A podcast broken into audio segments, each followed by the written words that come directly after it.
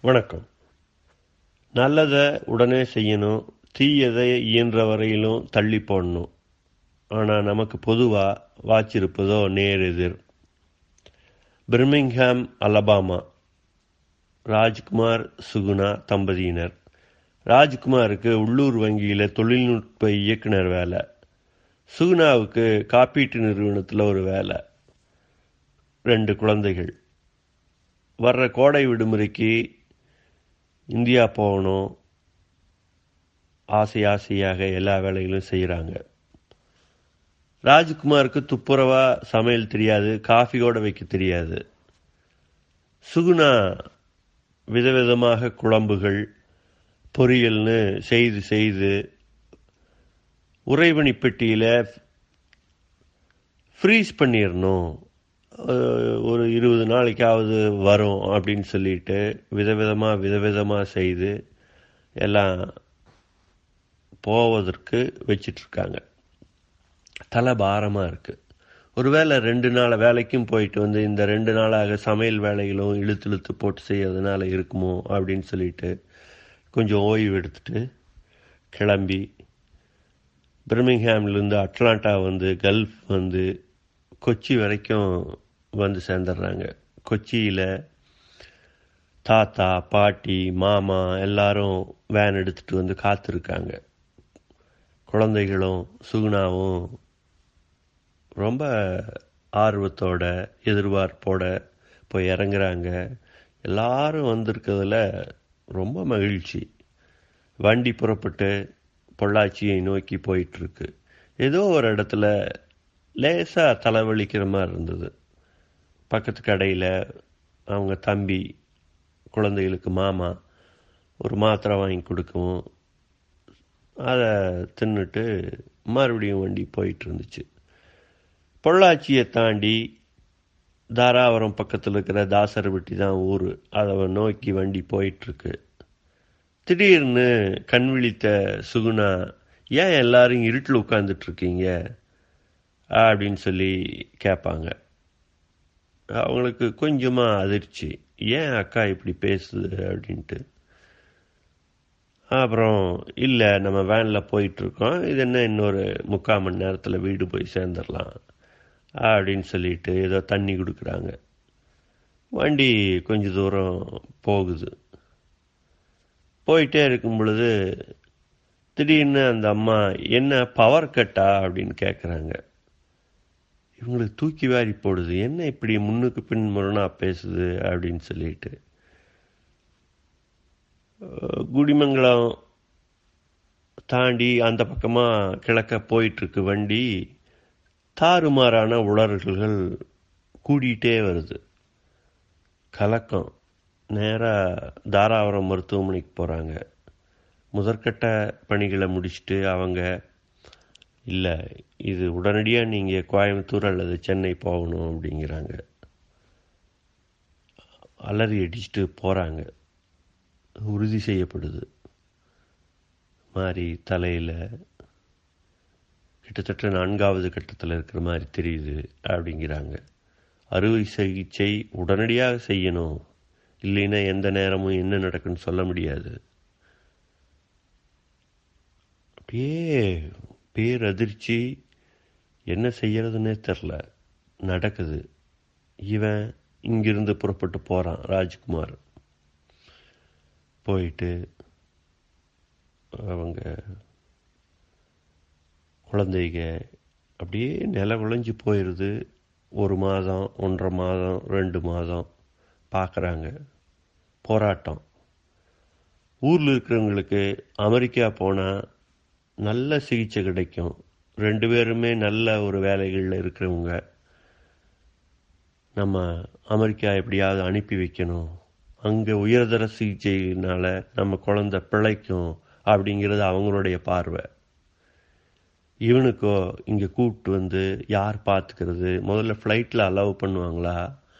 இப்படியெல்லாம் இவனுக்கு யோசனைகள் போகுது. எழுபத்தைந்து எண்பது விழுக்காடு அகற்றியாச்சு. கொஞ்சமாக தான் இருக்குது அதுக்கு இனி மாத்திரைகளின் ஊடாகத்தான் ஏதாவது செய்யணும் அப்படின்னு சொல்லிட்டு இரண்டாவது அறுவை சிகிச்சையும் முடிஞ்சு நீங்கள் இன்னும் கூட்டு போகிறதுன்னா இன்னொரு பத்து நாளில் கூட்டு போனால் தான் உண்டு. மறுபடியும் சொல்லிங் அப்படி இப்படின்னு வந்ததுன்னா மறுபடியும் நினைவு தப்ப ஆரம்பிக்கலாம். அப்புறம் உங்களுக்கு விமான பயணத்தில் அனுமதிப்பாங்களா தெரியாது. அப்படின்லாம் சொல்கிறாங்க எப்படியோ அந்த பத்து நாளில் ஏற்பாடுகள் செய்து பிர்மிங்ஹாம் வந்து சேர்ந்துடுறாங்க. வந்து சேர்ந்ததையும் இங்கே மருத்துவமனையில் விட்டு ஒரு வாரம் பத்து நாள் இருந்து அவங்களும் ஓரளவுக்கு சீராக இருக்குது வீட்டுக்கு கூட்டிகிட்டு போங்க அப்படின்னு சொல்கிறாங்க வீட்டுக்கு கூப்பிட்டு வர்றாங்க. இவன் ஒன்று ரெண்டு நாள் பக்கத்துலேயே இருந்தவன் படிப்படியாக சமையல் அறைக்குள்ளே போகிறான் சமையல் அறையில் குழந்தைகள் ரெண்டு பேர் பத்து வயது பதினான்கு வயது. பள்ளிக்கூடம் துவங்கி ரெண்டு மூணு வாரம் ஆச்சு. பள்ளிக்கூடங்களுக்கு அனுப்ப ஆரம்பிக்கிறான். வீட்டில் இருந்தே வேலைங்கிறதுக்கும் அனுமதி வாங்கிட்டான்.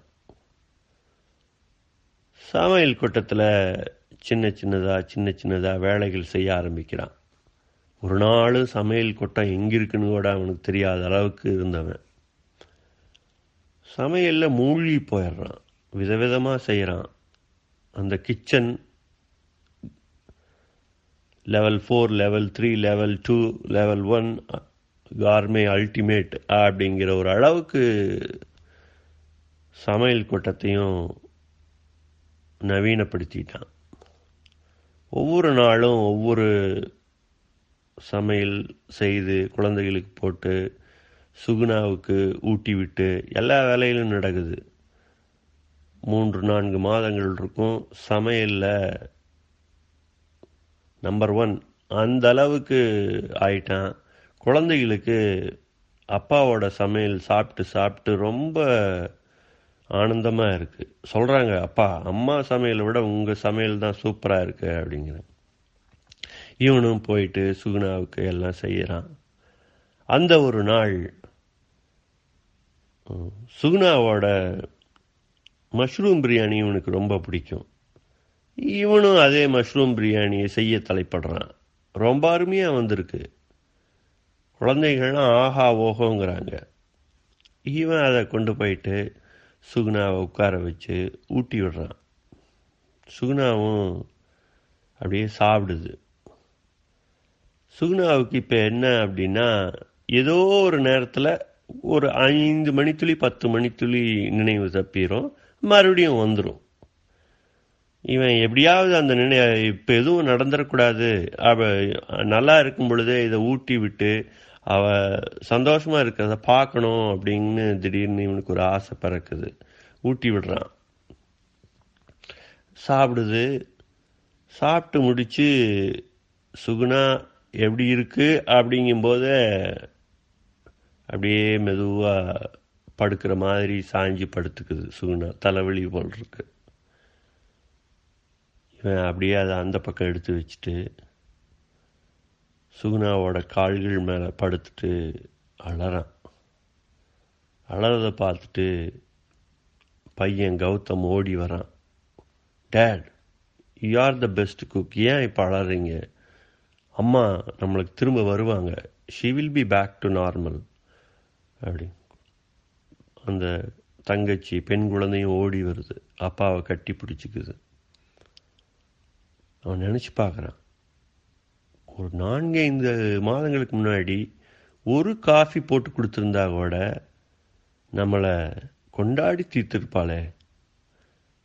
இன்னைக்கு இவ்வளவு செய்கிறேன் அப்படின்னு சொல்லி யோசிப்பான்.